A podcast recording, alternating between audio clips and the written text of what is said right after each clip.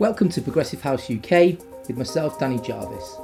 This show is called In Conversation With, where I take time to interview friends, DJs, promoters, people on the scene, and have a general conversation about the way things are today.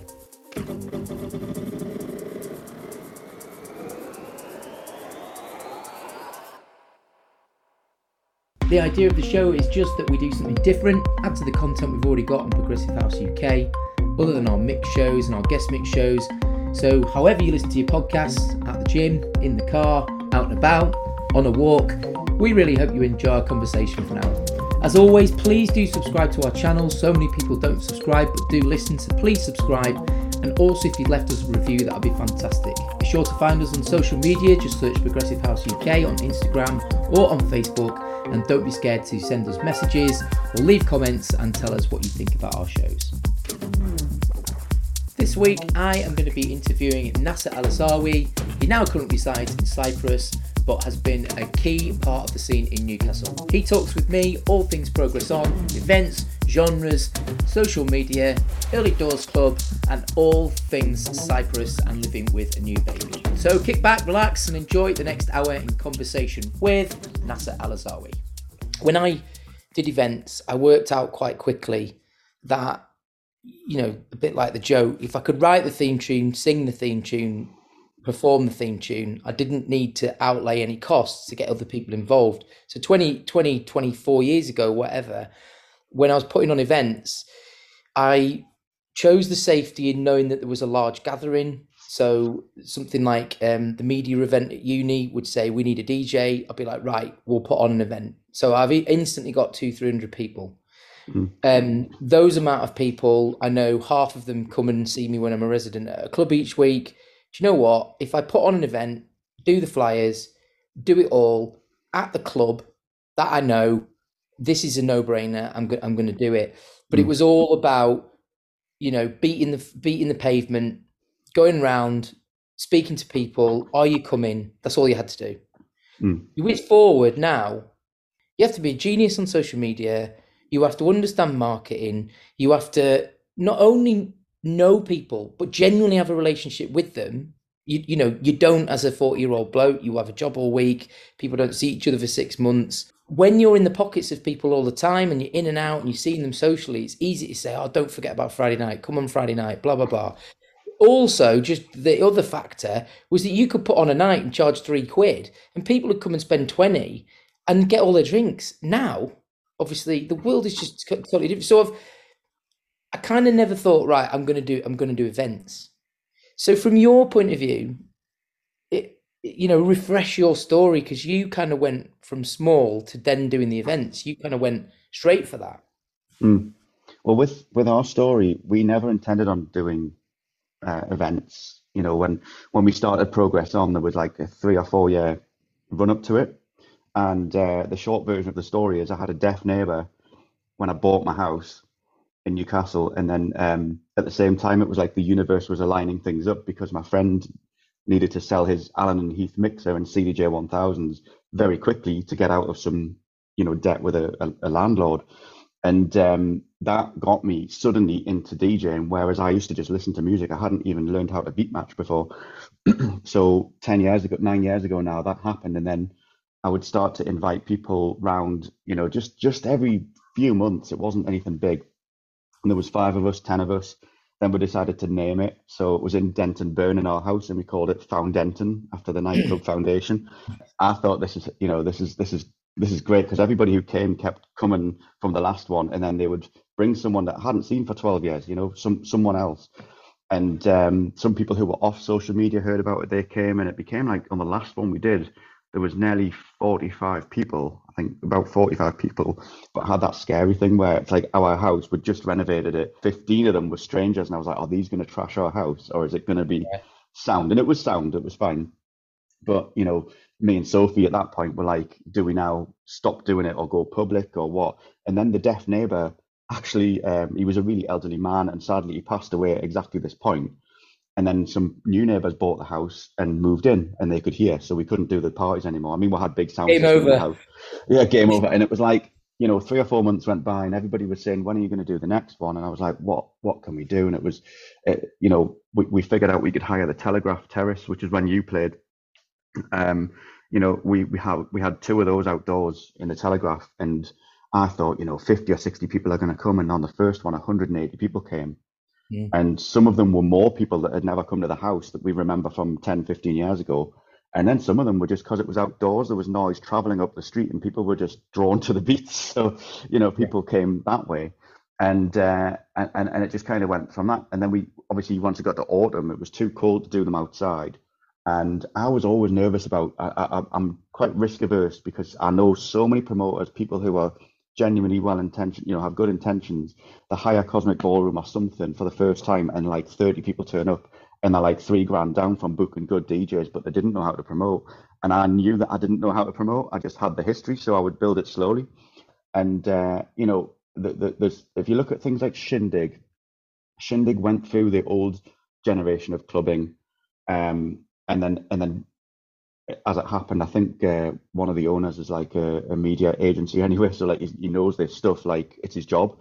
So he, you know, graphic design and how to market and marketing strategies and all, when to post and what to post and do video clips and do this, that and the other. He knew when to do it. And I love what he's done because he went from old to new and didn't seem to suffer. In fact, he did, you know, they did very well with it. And that's one thing that every club that has done well has had is that they've had a strategy and they've executed it. And what I've always tried to do with Progress On is like understand that the you know, funny enough, Neil from Shindig told me this. He said the thing with prog as a genre is, he says, I absolutely love prog, absolutely love it. But he says, you're talking to about 500 people in the Northeast who could potentially come out. And of that, about 100 or 200 might come. And I heard that quite late on. Like that was relatively recently. That wasn't like as I was building. I didn't know this, but I could feel that that was the case. And actually, a lot of young people, they just don't like prog. But most of the clubbers out there are young people. And that's the big challenge you've got. So, so you know, when we went indoors, we stayed at like 100, 120 capacity. And it's slowly grown, but even when we got Anthony Papa in, which was like, well, you were there, it was an amazing event, it was my favorite one. There was like 180 people came to that, and that said it all, because he's like up there with John Digweed and Sasha to me, you know. He's amazing. He's global underground gold. He's new breed. Before that, Stress Records with Dave Seaman. Yeah, he probably represents everything that's the best of that era of music. You know, your journey, like you say, through that is about then deciding, do you start to put on events that are genre-led? Do you start to put on events that are genre-led that are going to appeal to a certain demographic, i.e. younger people that want to come out? You know, one of the big problems with genres in particular is that it works great if you're a DJ and you're going on Beatport and you want to pick a tune and it wants to be in a classification. Most people, realistically, if you went out and played them a set of music, wouldn't be able to tell you what genre any of that was. And I think this has always been something, particularly with my DJing, I would not find it very easy to describe what music I play, because it could be anything. It could be quite obscure. It could be something that is just a standalone track, but because I've put it in a style, it sounds like it's more progressive than it is. Even the other week, looking at what genres were listed against the tracks I used, most of my music is actually deep house, weirdly deep house, or like techno. And I think this is part of it, is that with progressive music, it's more a style and an ethos behind pushing the boundaries. It's technological music that has got big sounds. When software that the DJs use changes, you get these new sounds. You know, it's very atmospheric, it's very melodic. But then you look now at what is described as melodic techno. All these like big gigs, Tale of Us, is that not? You know, it's all. Oh yeah, I mean, totally. But I think you're right by labeling prog as being something that I think people think, oh, prog, Sasha and Digweed, 1996, 97, like move on. And it's sort of got this stigma, hasn't it? It's got a little stigma. I think we don't hear the stigma, or I don't hear the stigma that much, except for So for those who are listening who don't know, I'm from Newcastle, but I moved to Cyprus. And in Cyprus, I was one of the only people playing, you know, what you and I would call good progressive house. And on the live streams, people started knowing me for it. And then one or two clubs would book me to play it.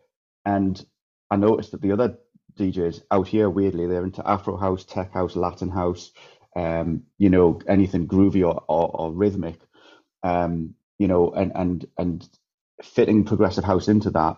There's parts of progressive house in my library that I can carve into that, but actually that was more challenging. And I have actually moved styles onto about a catalogue of about 5 other ones and play less progressive house, not because I don't like progressive house, but because as it happens, I love a lot of genres anyway.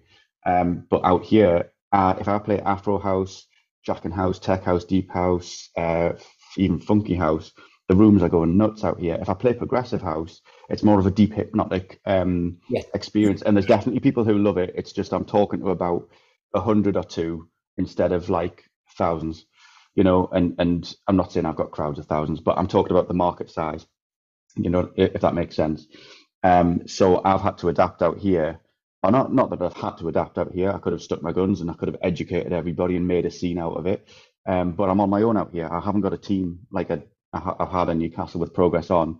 So what works in Newcastle doesn't work as well in Cyprus. And even at the festival I played at the other week, a few months ago now, that one had a couple of prog DJs on. It had Sasha and Digweed. But the crowds were turning up for like techno, tech house, Afro house, and like you say, deep house. There's a lot of that sort of thing.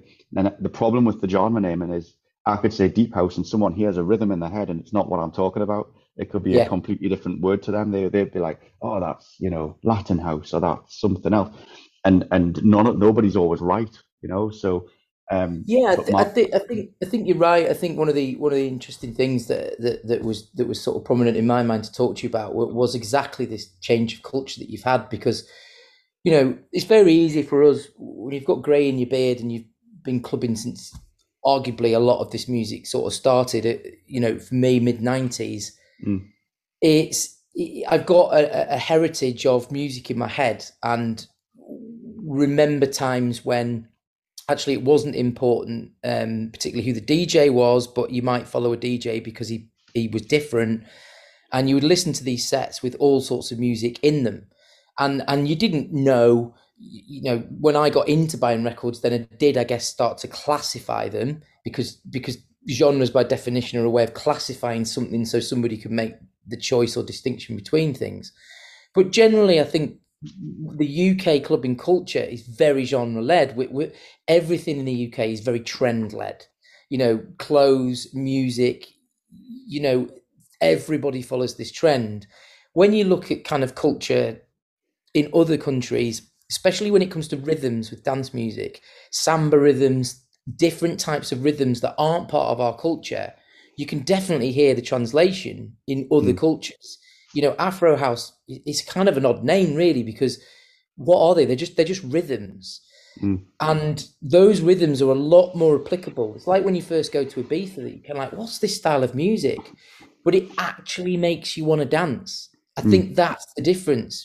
The UK in particular, at some points, because of the trance element, the BPMs went so high that the music wasn't really danceable. And I think that's where some of the melodic stuff gave people a chance to sort of drift off, because they couldn't actually pound the feet on the dance floor to 130 BPM. I'm glad that there's a music that's kind of global. And I think I try and represent that in my music. When I'm mixing, I want to take these different rhythms, samba rhythms, bossa nova rhythms, different types of things, because I remember on dance floors that they were the exciting bits of the night. Loads of drum, loads of percussion, loads of stuff that was like, wow, what's Absolutely. This?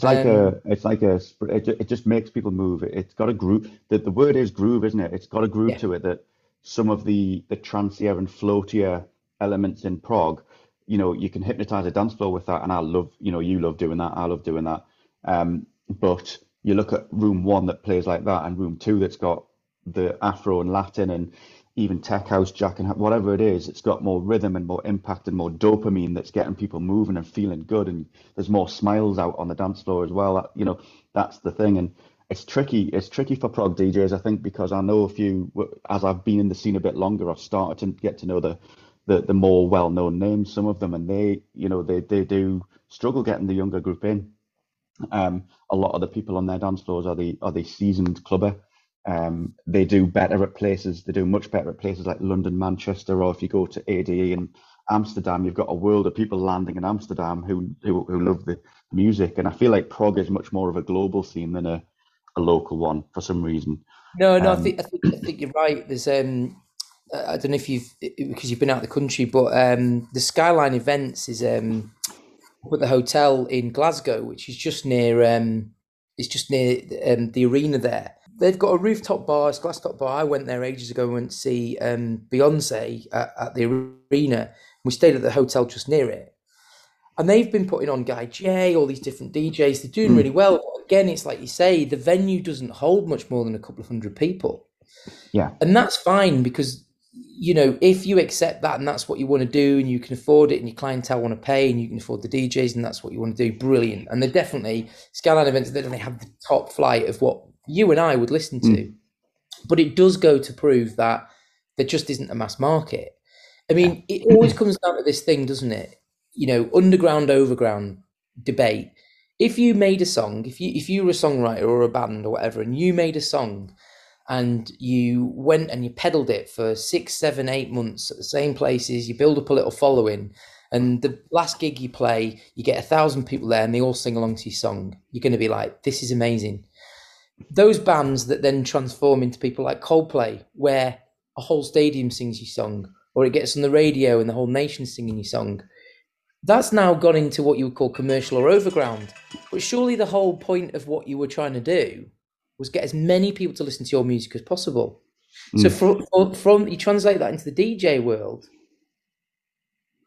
do you just pick out the biggest banger that everybody knows and play it? Well, no, because that's commercial. That's not the same. But do you want the biggest volume of people dancing and enjoying your music? You probably do. You probably do. Yeah. And I think it's DJs not just about the DJ. It's not just about the DJ. It's the challenge. There's 200. This number of 200 people turning up to clubbing for prog is the thing that you know. Glasgow's obviously got the same numbers roughly as Newcastle by the sounds of it. Who would actually come out. And I think that the challenge, everybody looks at the DJ in the room and they go, oh, you know, it's nice, there's a nice vibe here, but, you know, can we get it to 500 or 1,000? Now, my concern is, as someone who's run events, is can the promoter make money and keep doing this? Will they still be there 5 years from now? Because, you know, there's a lot of promoters, if they... there'll be a magic number when they do a booking. So if they'd have a room of 200, their break even on the tickets might have been like 112, and then they started to make profit. But you can very easily have a room of 200 be a room of 80 and lose money, or a room, you know, you could accidentally compete with a big event that nobody knew was there and have a room of like 50 or 40. You know, it could crash. And my genuine hope for the industry is that the whichever scene you're in, it doesn't matter to me, is that you get enough people coming that you sustain yourself. You don't be another person who's lost stacks of money, because DJs cost £2,000, £5,000, 800 quid, you know, 1,200 quid. They're not cheap if they're a good DJ. And that there's no regulation on what the agents are trying to charge. They just look, they say to a promoter, for those who don't know, if you went to book Sasha now, they would say, what's the capacity of that club? What's the maximum capacity? And if you say 400, they'll be like, right, that's going to be £3,000, and they'll work it out. They'll say, if you can sell tickets at 15 or 20 quid each, then that'll work. But the challenge is that's an if. And you're not just going to book that headline. You're going to have other DJs on. You're going to hopefully pay them as well. You might not pay a local DJ. Some local DJs will play for free just to be on the lineup and that. But that's, you know, people coming through will do that. But you know. The reality is you've then got to hire the venue. Usually you've got to pay probably 300 to 500 or £1,000 or two to hire the venue. So your break even point becomes really, really high. And I've seen, before I ever got into the industry as a promoter, which I never intended on doing, the reality was I think I'd seen about like 10 or 15 come and go, like flash in the pan. Someone does a great booking, They have the best intentions. The higher the club, they pay the DJ the deposit. They have to pay the DJ about a week before the rest of the balance. And the tickets are on like 80 tickets and they need like 250 to break even. And then to save face, they usually go ahead. So then the promoters lost like £1.5 grand or some number. And most of the promoters are not millionaires. You know, these are people where that money is like, but they needed that money. And they just assumed that by booking Sasha or some obvious name that everybody would flock. And something didn't work along the line, whether it was the dates. Usually it's how the promotion works, because there's a way to promote that everybody isn't educated on, because there wouldn't be. And that's the challenge for promoters. So when you get someone like in Glasgow doing 200 capacity events, they have to be very careful to negotiate with that DJ not to charge the full amount. And usually the DJs and agents can be negotiated with within reason. But the ones that don't, often people say, "Well, Sasha's available on that date. Let's book him £4,000," you know, and they don't think about it. And then a few months later, they're really stressed out and haven't enjoyed the event. Everybody else has enjoyed the event and gone, "Oh, it was a bit quiet, but it was a great night," you know. And that's what I want promoters to avoid. And it's so easy to happen. It's so easy for that to happen. Even if you're seasoned at promoting, it can still happen. It's happened to Shindig, it's happened to Loop, it's happened to all the big names at some point. I think it's interesting, isn't it? Because like you said, the Newcastle scene's got quite good heritage. In some respects, the North East is out on a limb. That's not a bad thing. It means that you can get people to come across from Sunderland, Middlesbrough, you know, up there if there's a big night. But things have changed like that, you know, coach loads of people driving up from Middlesbrough and dropping off a couple of hundred people in the centre of Newcastle. Those days are sort of long gone. You know, a lot of the way things were done was through hard graphs, so people just knew that, you know, Foundation's down that street, it's on every Saturday. Consistency was right, you know, the lineup, the style of music, that was what you wanted. Back in the day, you didn't have particularly crazy kind of opening hours, which meant like people were out at all hours, all over the place. You know, people generally did sort of chip up at a club at 11 and sort of went home by 2, the latest 3, because the licensing hours weren't much different. So you did have a concentrate of the right people in the right places. And of course, we didn't have phones, which could show you all these various different options that you could be having simultaneously on a night. You know, if you had a phone, you know, if you told somebody in even in the year 2000, if you had a device on you that you could look at and see that the place up the road was busier now than where you are, would you go? How many young guys, young girls would go, "Yeah, I'd go instantly." You didn't. You went to the club, you knew where you were going, you went on a circuit. Once you got in that place, you were all in. I'm in. Yeah. This is where I want to be. This is where the people I want to be are, and I'm staying here. You know, so technology's probably had a large part to play in changing things. But in terms of, like, you've named some things there, like the Loop guys, you know, good music, good ethos, quality, you know, rather than quantity, quirky venues, different places to be. You know, people have tried to do a lot of things in Newcastle, and with varying success. The amount, you know, I think people know Newcastle as a place to go out, but I still think that, especially people that I know that have come up, who don't come up very often, are shocked at how many bars and restaurants there are. There aren't just a few, there are millions. And millions of people are occupying those dance floors, those tables, those bars, you know, who in the old days probably would have left there when it shut at 12 and went to a club. That just doesn't happen anymore. And also, you do have a DJ in the corner that can play a mixture of slightly commercial stuff, and then if he wanted, could play literally anything that's sort of a variant of that. So I think, you know, competition of where people go out, technology, people being in touch with each other to organise things prior to going, tickets online. The landscape has changed, and I don't think anybody can sort of hark back to this time and say, "Oh, I wish it was like it used to be." It's never going to be. This idea Richard and I have got is not a new idea. We're not even pretending it is. To do an earlier evening works on multiple ways. It works for the club because they get a double chance. They can open earlier, employ some staff, and they can open afterwards to their regular crowd. So it works for them.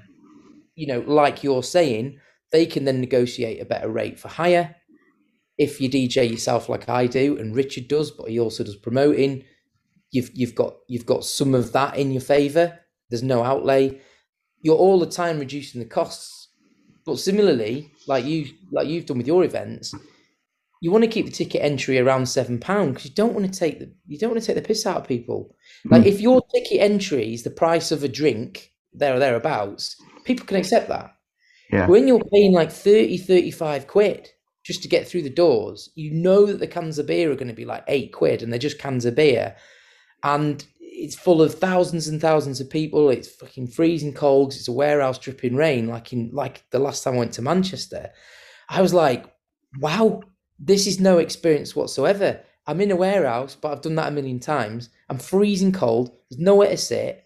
And this isn't that enjoyable. And every time I look down, the floor's uneven, nearly breaking my, I was like, where's my 35 quid gone? Yeah. And my 35 quid's gone towards the DJ lineup, like you said, yeah. And it's gone into the promoter's pocket. I'm not being really thought about, you know? Yeah. So it is very difficult to try and get this this sweet spot, if you like, of you want to get a group of people together that still like the music. You recognise that you're a certain age, so most of your friends are a certain age, and you can't go at it all night every weekend. You can't. Babysitters, children, family, work, all of that comes before at a certain age having a really good time. Yeah. So it's difficult. You've got to find, like I say, this sweet spot to find the right price, the right people, enough people that if you can realistically put a gig on, you're not going to be out of pocket and you're not hoodwinking people into thinking they're going to get something they're not. Yeah, I think that's a really good point about the hoodwinking element. So what I used to say to the guys in Newcastle was, you know, if we had a small venue like Colonel Porter's, versus like Digital, which we never did. You know, Digital probably has 1,500 capacity, maybe 2,000. And Colonel Porter's, the back room was like 120. And we would look at a lineup and think, well, you know, we don't want to be charging more than £8, partially because we want to keep costs down. We want more people there. We just want people to enjoy themselves. But partially, you can't charge £15 to get into the back of like Colonel Porter's in a small room because it's not that kind of destination. A club can do a degree, you know, they can probably go up to 30, 35 quid, whereas a warehouse, you know, 35 quid to go to a warehouse destination on a flyer and on the adverts looks and sounds appealing. People will pay it. And you know, Digital, a lot of the time, I think you get tickets in Digital for between 10 and 20 quid, don't you, to get in? I haven't been in there for a while. But they try and keep it about 15 quid because they know that they should get enough people in. And then you get up to festivals and it can be like 80 to 150 to 300 quid sometimes to get in. But that is, again, is a pretty, you know, a great destination event. You can market it really well. It looks sexy online. It's all that stuff. And, you know, we've all in the Northeast, we know people, you know, the people that come out, they're usually working class people. A lot of working class, apparently, the stats were out a while ago. Most people have about 100 to 200 quid a month spare income to go out and enjoy themselves with after they've paid for bills and food.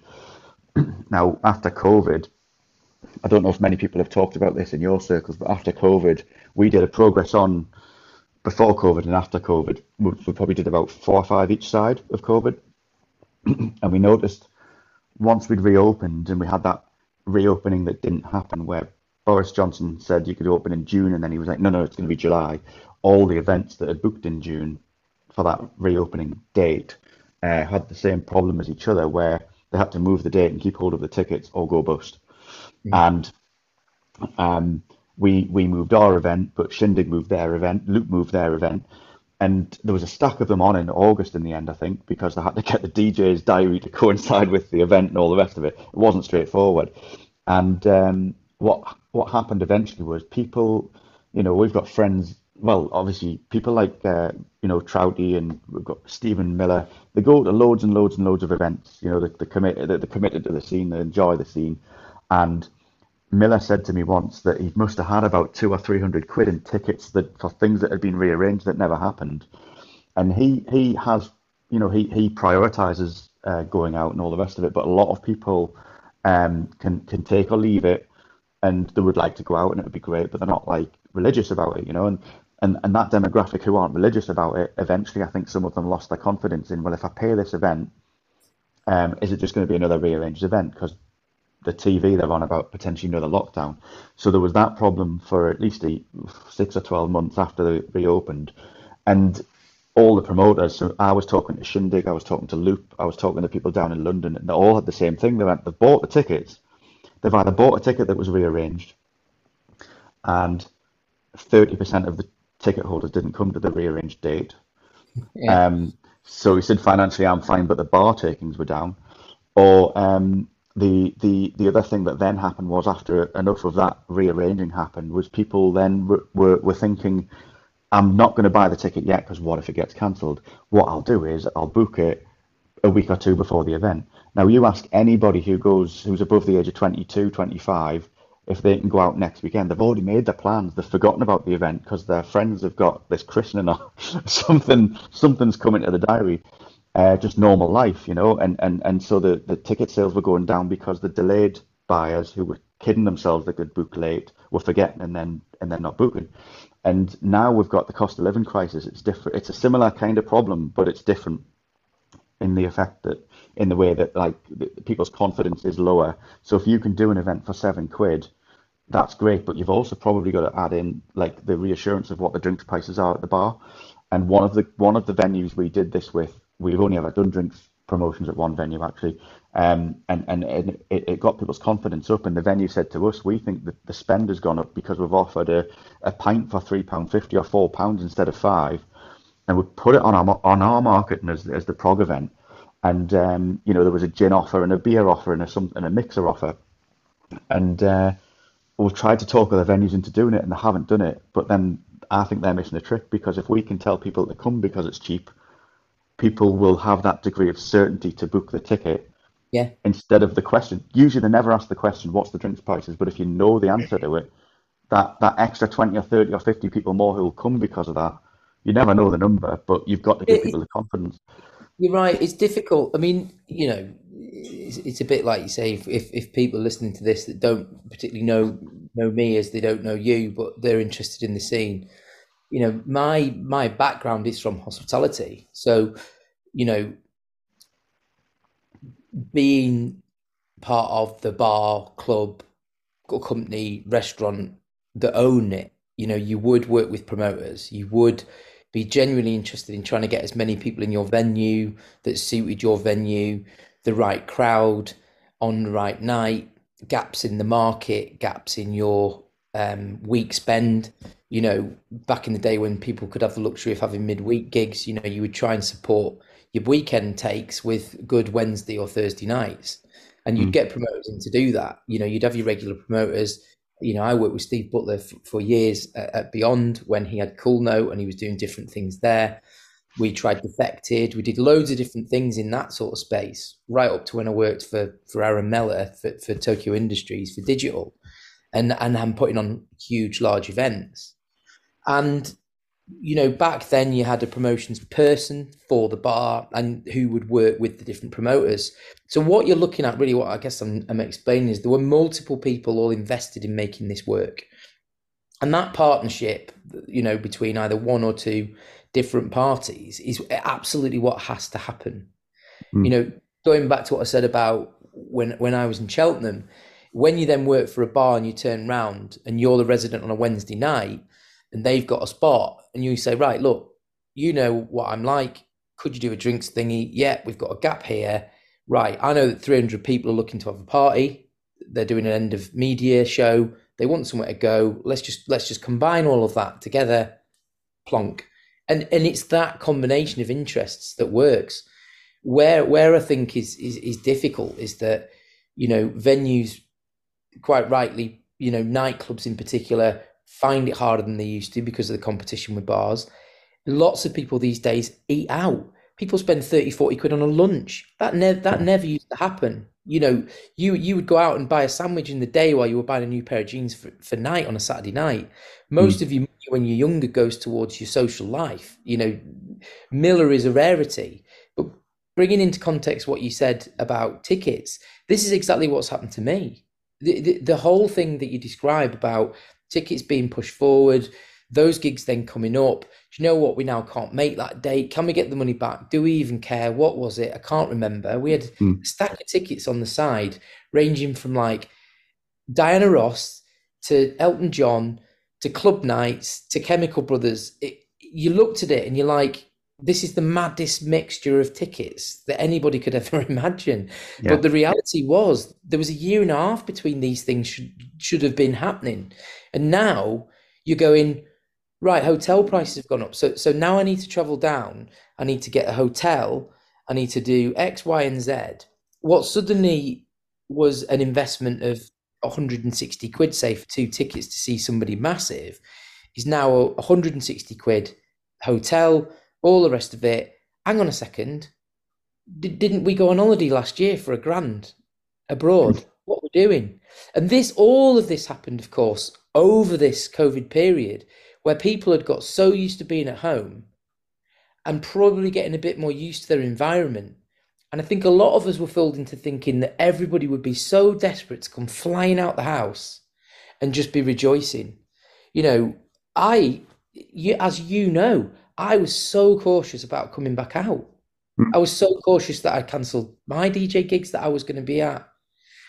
The knock-on effect of that was when events came up, because of that sort of nervousness, people who I'd arranged to go down south to play for are now cancelling gigs, like you say, because they haven't got any faith. People have waited and waited and waited. They've seen other gigs cancelled. So the huge ticket rise in purchase that they thought was going to happen 2 weeks before the event didn't happen. Those promoters are then phoning me and saying, Danny, we're not going to put the event on. I don't get my train ticket fee back. It's if I've booked train tickets a month ahead to make sure that I'll be there, that money's gone. I'm not going to travel down to X just to go on a train ride.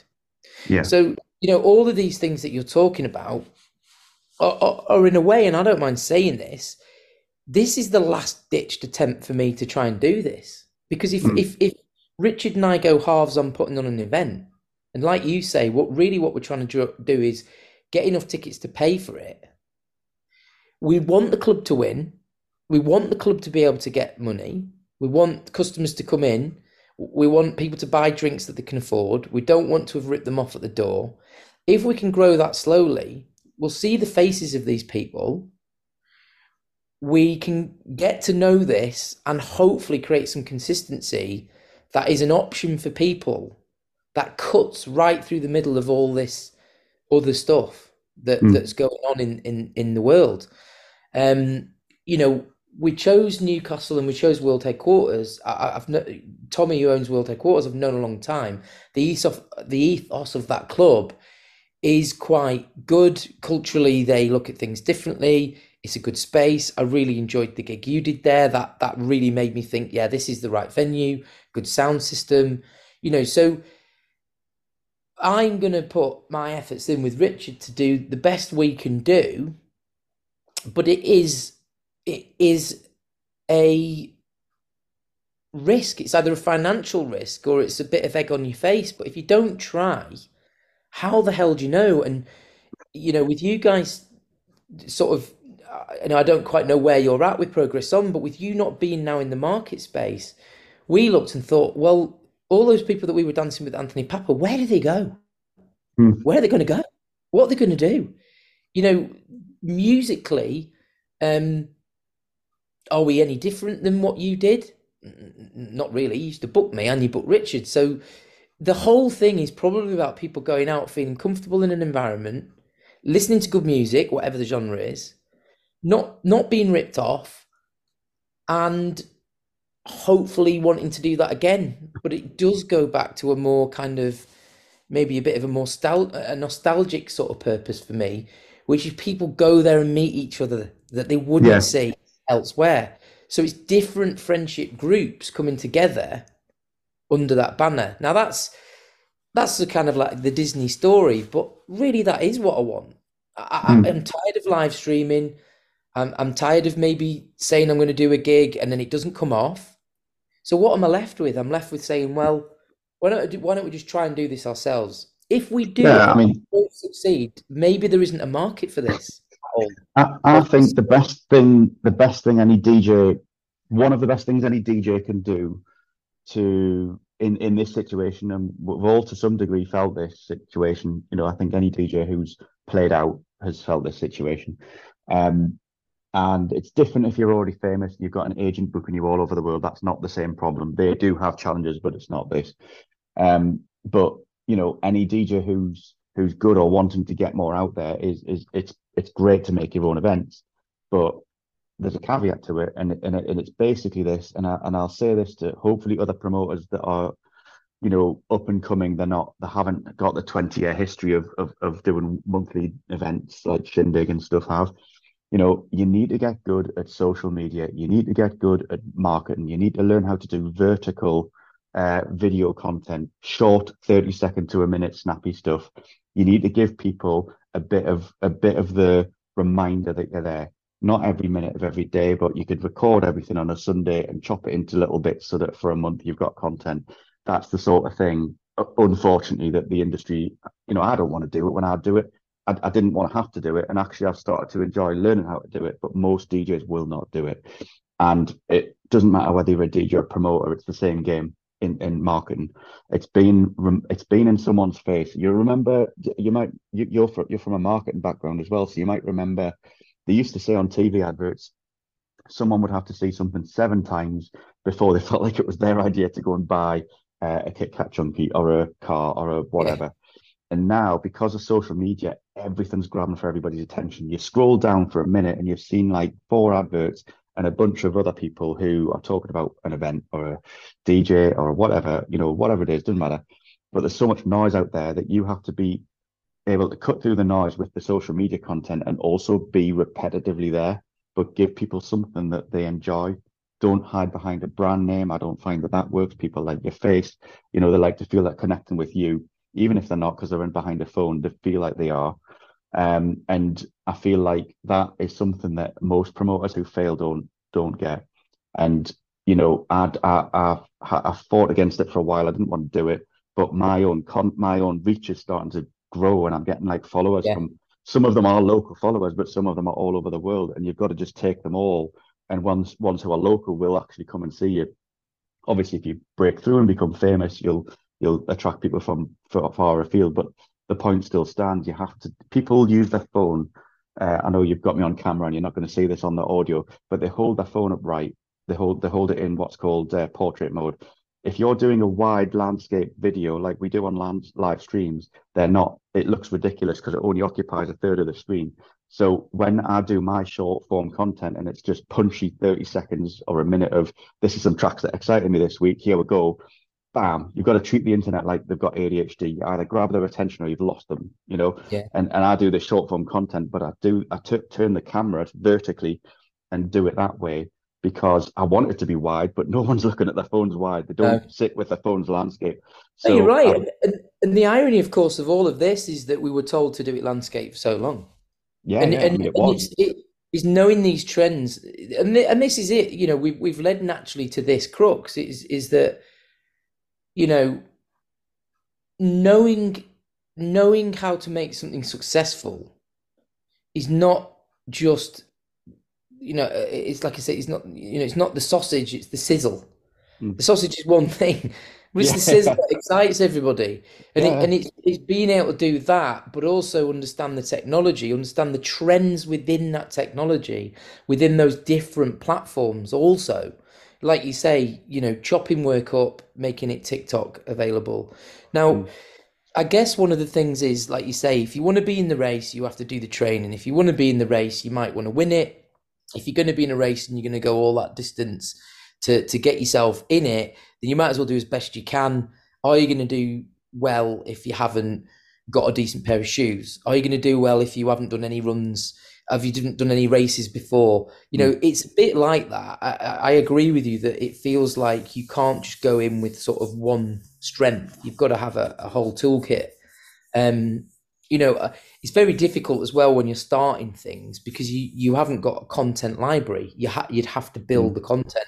You know, what's the best way of showing somebody how successful your event's going to be? Show them how good your last one was. well, what if it's your first? You know, where do you start?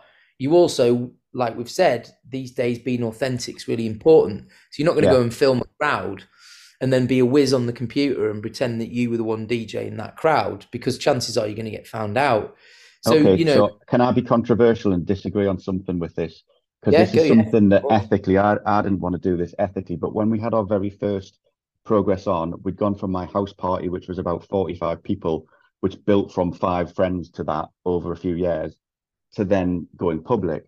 And I understood very little about promoting, but I knew that the brain thinks in pictures and not words. So I got a picture of a rooftop terrace that looked similar to the Telegraph roof terrace when we moved there. And it was a, you know, people dancing, sunset background, and I put my logo over it, not saying that's film footage from our event. I never said that, but I just showed people this is roughly what's going to look and feel like. And that people were dancing, there was a DJ, there was a sunset, and literally as if you'd peeled it off the page, that's what our event was when we did it. Just to be clear, there's nothing wrong with that. What you're doing for people is painting a picture of what it's going to be like to sell it, you know, so we're not confused. I guess what I was talking about is in the modern world, it's very easy to rip things off and be very good at technology and people not know that that wasn't a real thing. You've done what people in marketing have done for years there. You know, is that person eating a Bounty chocolate bar on a hammock the only person on that beach? No, if you pan the camera to the left, there'd be 1,000 people on the left-hand side and 1,000 people on the right. You've just told them to clear out the shot. So being good at promoting and painting pictures for people, you're very right. And you have to be creative with content to get your message across. I think that's important. Yeah. You know, you're displaying their knowledge of something that is extra of what you're going to do. You know, this is why DJs who just want to DJ have a promoter or an agent. The agent talks to the promoter. The DJ doesn't talk to the promoter. And this is why, you know, in the industry that I'm now in, we're an agency, because you're not going to have a venue booking an expensive singer and chasing them for an invoice. You have an agency that takes care of the paperwork, the logistics, the insurance, if you like, in inverted commas, of that person not turning up. You get a replacement. It's all dealt with, and you can see why that works. So, you know, to come a tier down like you've done, you do have to do it all yourself. You know, you need a range of skills, and that's what I'm saying. It's like, right, you want to be in the race, you need to be be multi-talented these days. And I think there's something to be said for with regards to content. For those of you who are listening who don't know what to do, first of all, there's a guy on YouTube, I've just started following him, and he's bang on the money. His content is about, you know, DJs and how to promote yourself today, like what to do with Instagram and Facebook and TikTok now. Not that you have to be on all 3 platforms, because you actually don't. But this guy, I'm just literally looking at my phone to find him, because I've got some saved videos to watch later. So I found him on YouTube. He's a channel called Graham Farmer. So it's Graham, Grahame, and then Farmer like a farm. He shows you how to do, if you're a DJ right now or a promoter, what you can do on Reels. And there's all these different little tips, and they're dead easy. They're not actually that hard to do, like how to put audio over a video and make something rotate and make it look good, or how to talk to the camera in very quick succession and not bore someone off the channel, you know, how to get a follower, how to do all this stuff. And I was watching it going, I wish I'd done this like a year or two ago, because Reels are not new. You know, short form vertical content isn't new. But I think to the DJ world, the good news is, if you're listening and you're a promoter or a DJ, it is actually quite new to this scene, because people aren't doing it en masse yet. Fast forward 2 years from now, and you'll be joining a train that's already moving long left the station. But at the minute, I think it's a good time to start doing it. And what he's great at is he teaches you a strategy of like how to plan your week and your month, so that you're not sat doing loads of videos. You're just doing an hour's work and splitting it over a month. And that's something that I think promoters have got to get good at. And I know you already know how to do live streams and things like that. but some people are intimidated by it. But the reality is we've all got this phone, this kind of iPhone or Android, and we can all do it. It's just usually an app or a click here and a do this thing. It's so not. I guess this leads me to the ultimate question, really, and it's a burning question for everybody, right? What drives us to do this? It's such a great question, that, to be honest. This is the thing. 2022. So 20 years ago, Promise and Shindig were on every weekend, right? Every weekend. Every Friday was Promise. Every Saturday was Shindig. All they did was poster around towns. They did posters on lampposts. One day I got in the car because with Richard Tulip, and him and another DJ drove between Newcastle and Middlesbrough, and at every roundabout we got out and fly posted the lampposts to advertise it. And so much so that they got in trouble from the council, but it was absolutely effective because there was a 1,500 people in the club, you know, and not every week, you know, it was up and down, but that's what you had to do. And that was probably like, you know, you had to do maybe a newspaper article that people read newspapers then, you know, you had to do something on the Chronicle website. People read the Chronicle website then. There was no social media, and they had their own forum, like an internet chat forum. But today you just, your job is to cut through the noise. And all you and I want is like-minded people to share the dance floor, enjoy the music and enjoy the DJ, have those special moments that you can't describe to people on a call like this, and just be buzzing about it and take your mind off whatever's going on in life for those few hours. Unfortunately, to get from A to B has several steps between it, so it's actually like you say, 8.1, 8.2, 8.3, and then 8.4 updated.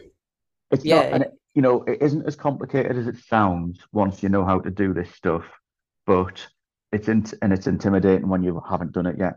And I know you can do. I've seen you do some short form content, but what I remember of it, most of it, it's branded with Progressive House UK. And people connect with people, so I would encourage you to do, you know, talk to the people and watch the engagement grow because they feel the connection on the phone. Yeah, you're right. I mean, one of the things that, you know, I'm in marketing, and you start with a strategy. What do I want to achieve? And you work out a strategy to get there. However you get there can slightly change, but you do work to a strategy. You have milestones. You have, you know, key sort of indicators as to whether you're being successful. I think one of the mistakes I made when I started Progressive House UK was that I didn't have a clear goal in mind, so I kind of went off and wanted to start podcasts. That was what I wanted to do. I was switched on to what a podcast was. I was switched on to the fact that I wanted to try something different with my DJing and get it out onto a different platform than the ones that were available. And I also wanted to discuss my love of the scene and X and Y with people that I could meet. And at that time, it was, you know, again, we talk about technology working at certain times with each other. You know, Facebook was a different space. You were able to say to somebody on Facebook, hey, I'm doing this, drop a link. People were able to go off from Facebook and enjoy content that you'd done elsewhere. But the community thrived on Facebook. Mm. And, you know, I'd got this idea, you know, again, not new. If I have this content and I can create conversation in the community space, those people that want to get something like a podcast delivered to their phone, they've not got to search for it. Now, saying this to you now, it's 4 years later than when I started it. And it's only now that I realized that even though I'm in marketing, I definitely didn't do a good enough job telling people what I was actually doing. Because, you know, the podcast itself is a no-brainer. You don't have to do anything. You don't have to go to different platforms. It will get delivered to your phone. So my message is to get somebody to say, you just need to subscribe. But of course, when you've got a community on Facebook and you're all chatting and you're posting stuff and you're posting content, there's a huge amount of people there for that reason. Mm. And there's a huge amount of people, like you said, the 7 times thing. Maybe they just don't get it. Maybe they just didn't. And then Facebook, unfortunately for me, changed a huge amount of its algorithms with people linking off. They were not keen for people to leave Facebook. Yeah. So posts would not travel the distance they did if you had an external link in it. And that really killed it. The second thing that really damaged Progressive House UK from a podcast point of view was the whole hullabaloo with the licensing that we discussed before the call. Overnight, I lost 20,000, not a few, 20,000 listeners a month were listening to our podcast through Spotify. That stopped overnight. Bang. And it was like, what? So technology plays a huge part in enabling you to do these things. And the different community spaces that we were in was a way of telling people, look, you're real people, there's this happening, and combining it all. But it all became very fragmented. And, you know, the original sort of want and desire for me to do something, I have to be really honest, was also because at the time I had a much more ordinary corporate job that wasn't creative enough for me. So I was driven, because I said to you earlier, like, what drives us, what was driving me was to be more creative, was to combine the love of my music, was to combine my DJing with these new technologies and be like, look, I want to offer something slightly different to people. But even in the marketing knowledge I had, I hadn't joined the dots myself, because I didn't really have an end goal. I didn't really think, oh, what do I want? What am I absolutely trying to achieve here? And 4 years later, I'm sort of sharing some of this with people that are closer to me, that have gone a bit of the journey with me. And even they now get it. But you still need to know how to run a podcast, how to record, how to do the back end of it, how to do the right marketing to get the right message to people to make them understand what's going on. And I give you a prime example. Everybody in the world these days listens to Stephen Bartlett's Diary of a CEO. Okay, so number one podcast in the world on Apple. He comes on, and even now, years into it, he's coming on and saying 75% of everybody that listens doesn't subscribe. Do me a favor, please hit the subscribe button. 75% of people don't subscribe to Apple's number one podcast. And he's Stephen Bartlett, he's a multimillionaire. Yeah. So it's no wonder I've been struggling. People just don't do what you think they're logically going to do. No. Even if you think you've explained it, you haven't. So I think a lot of people, I mean, I've been guilty of with my live streams. So all of my live streams are archived on my YouTube channel, and some of my public DJ performances are also on the YouTube channel. And all of the audio recordings of performances are on my SoundCloud channel. And one thing that I forget to do, and all of us forget to do, I think, at some point or other, is actually make the invitation, even if you're repeating it. You know, make sure that you say, if you want to keep up to date with it, please subscribe. You don't want to say that because you just want to get on with the music. But if you don't say it, you look at one person A who doesn't say it, they end up with 200 subscribers in a year. And person B who said it's got 3,500, because, you know, even though still 75% of the people who listen are not subscribers, you've still done better than had you not asked. Yeah. You know, you've not made the invitation. And just talking to you about it now, like, I've completely forgotten that on all of my videos I've done, you know, on more than half the time I've forgotten to mention subscribing. Or if I've done it, I haven't done it in the first 10 or 20 seconds. I've done it halfway through, which is too bloody late, because a lot of people are cut off after they're off to do something else. You know, people don't listen to a 3-hour set religiously. They'll listen to 20, 30 minutes of it and start dinner. You know what I mean? You've got to get it done at the beginning, and maybe remind them later. I mean, this is it. The sort of, you know, like I said, 4 years later, you know, I've gone back to what I was doing in year one, which is these sorts of podcasts. This is very different. I used to write the show, structure it out, write a transcript, do an interview, introduce a tune, give some industry news on gigs that were going on around the UK, or, you know, of the smaller scene that we're involved with, so that people would be aware. And the listens were good. They were really good. I was really, really pleased that some random guy could sort of put together a show and, you know, record it, do it all within a couple of hours, produce it, edit it, put it together and put it out there. And it was fine. And somewhere in amongst that, I decided, do I want to keep doing this? and decided to move away from that. You know, a few people contacted me offline and were like, oh, I wish you'd carried on with that. And, you know, you don't sort of want to say to people, yeah, but it takes you like 4 hours to do it. Yeah. The irony, of course, of that is that most people don't know that DJs spend hours and hours and hours looking for tunes. I prep sets. I'm a prepper. I prep set. How much the next time? I'll play when you and I were doing weekly live streams, how much time did you prepare one? Mental. How much time? It was nuts. I used to spend about like an hour to 3 hours on several days of the week before the live stream. Not only was I finding the music, I was organising it. I was testing it out at home.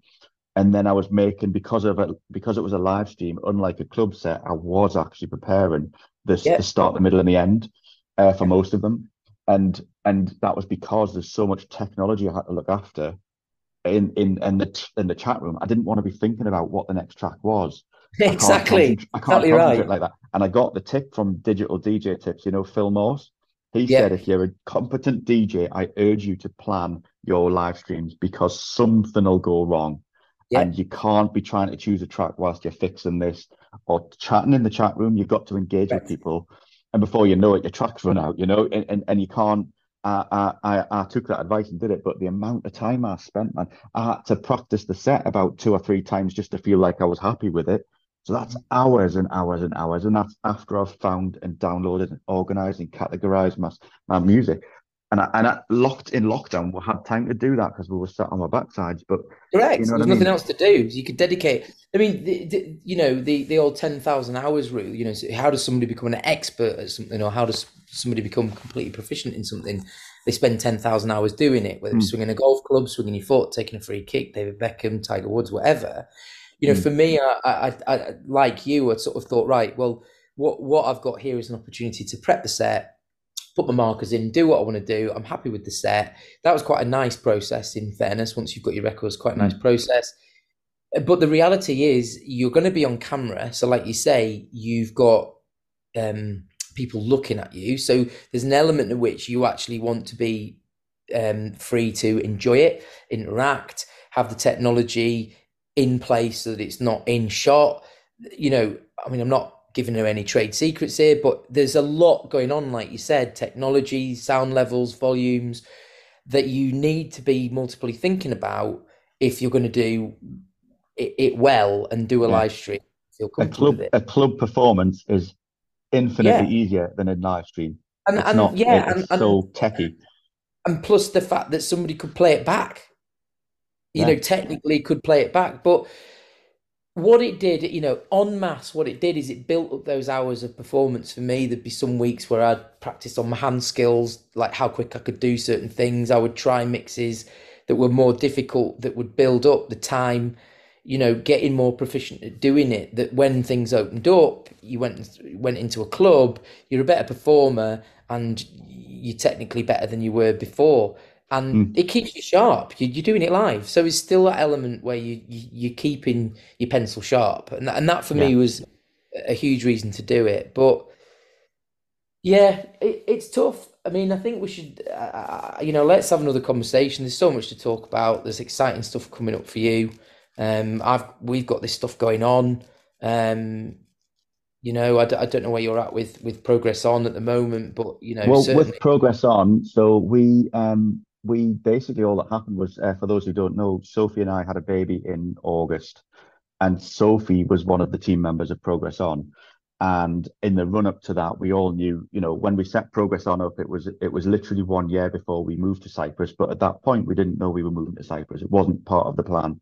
Yeah. It was just a job opportunity.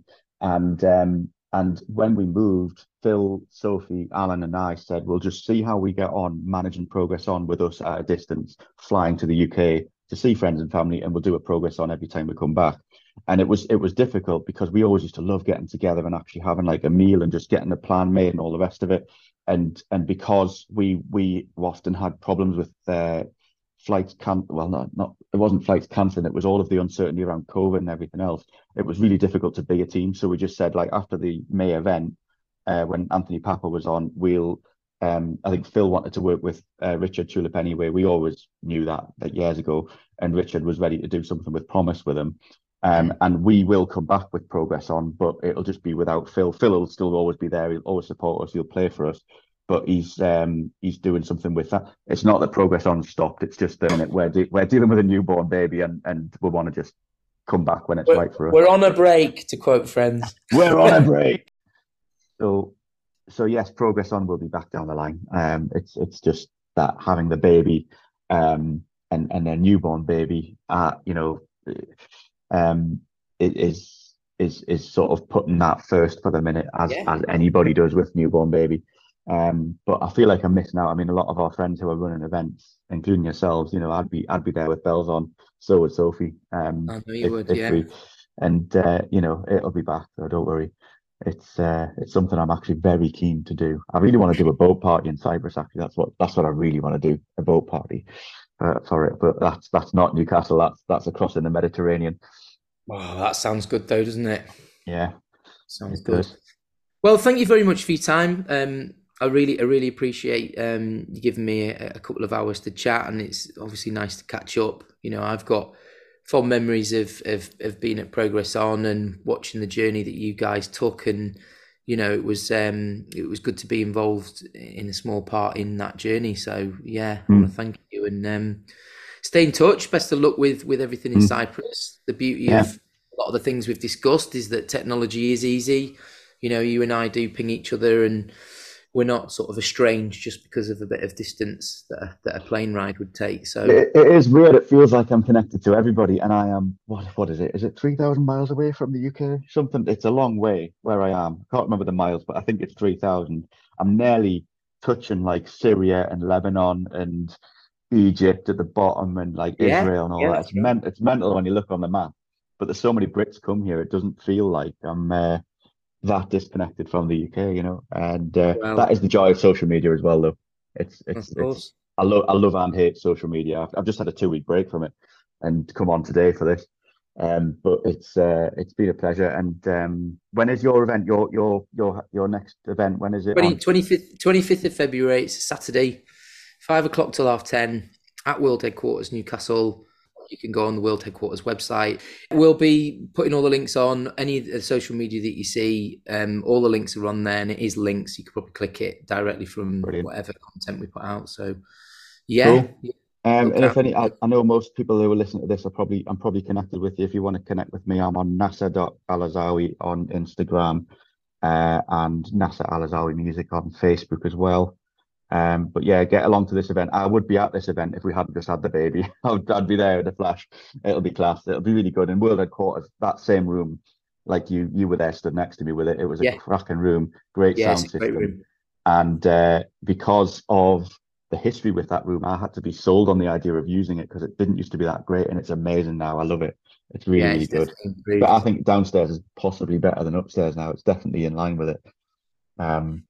It's not the same game. So, but no, thanks for having me on. I really appreciate it. It's good to talk to you again. Yeah, no problem. Thanks, Nas. Take care of yourself. Take care, mate. See you later. Cheers, Danny. See you later. Bye-bye. So there we have it. We hope you enjoyed this show. We hope to bring you many more with different people from around our region, or indeed the UK, who are making waves on the scene, or have at least been doing things over the years that's worth discussion. So again, remember, if you liked what you heard, then please make sure that you subscribe and make sure that you leave us a review. Leave us any comments on social media, and we'll be sure to make them all interesting. But for now, thanks very much, and until next time when we're in conversation with...